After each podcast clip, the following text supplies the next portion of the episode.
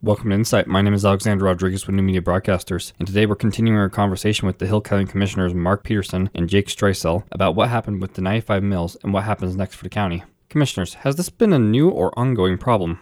The recently, with the large increase in taxes, it's really come to light and got a closer look. There was one county that it increased them dramatically. If you look at Gallatin County, the difference is $12 million. Hill County, like I said, was $800,000 difference. It was a dramatic increase in some areas more than other areas and it's just going to the general fund. It's not going to the schools and that's where it needs to go. And if, if you're going to bank ahead then it needs to go into a fund that you know is going to the schools not to the general fund to be looked at. And believe me every legislator looks at money that's not tagged to something so they can use it somewhere else. They too are trying to be good stewards of the dollar the legislatures as a whole do a great job. It's a very difficult job. They get reams and reams and reams of paper of bills that they have to review and look at and try and make a good decision on. And in the time frame they have, they do a remarkable job.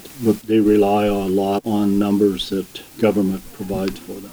When can people expect to know how much extra they have to pay? The treasurer right now is working on those numbers, trying to figure out how we're going to do it what kind of a method to be used. I would expect that maybe we get notice February, March. Um, the last half of the taxes are due the end of May, and uh, that's hopefully we get everything done so that people can pay those additional taxes at that time. But there's 56 counties in the state that all have different ideas on how to approach this issue, and so they may not all be the same. So it's just going to be awkward and hard. This process is probably going to cost the county with mailing fees and stuff five, six thousand dollars, maybe up ten thousand dollars. We hope not that high, but it may cost that. But I think that that cost was beneficial. Is now we've brought this to the forefront. It's going to be discussed, and hopefully we won't have any more of these in the future. On that front, we're working tirelessly. You know, Sandy is doing an amazing job. She's working with us on trying to get that figured out. And we understand that this is a huge increase after property taxes and everything went up. Everything went up this year, and we understand that people probably need to budget for this. They they need to figure out how we're going to do this. I think that's on the forefront of every taxpaying Hill County resident's mind. So it's our goal to try and get that information out as soon as possible before that May 31st deadline, so that way people can peel it or whatever they may do with it. But the biggest thing is getting that information out to them as quick as possible, but having the most accurate information too, and that does take time. So we're doing everything we can to try and get that information out to taxpayers. I'm Alexander Rodriguez with the New Media Broadcasters. Thank you for listening to Insight.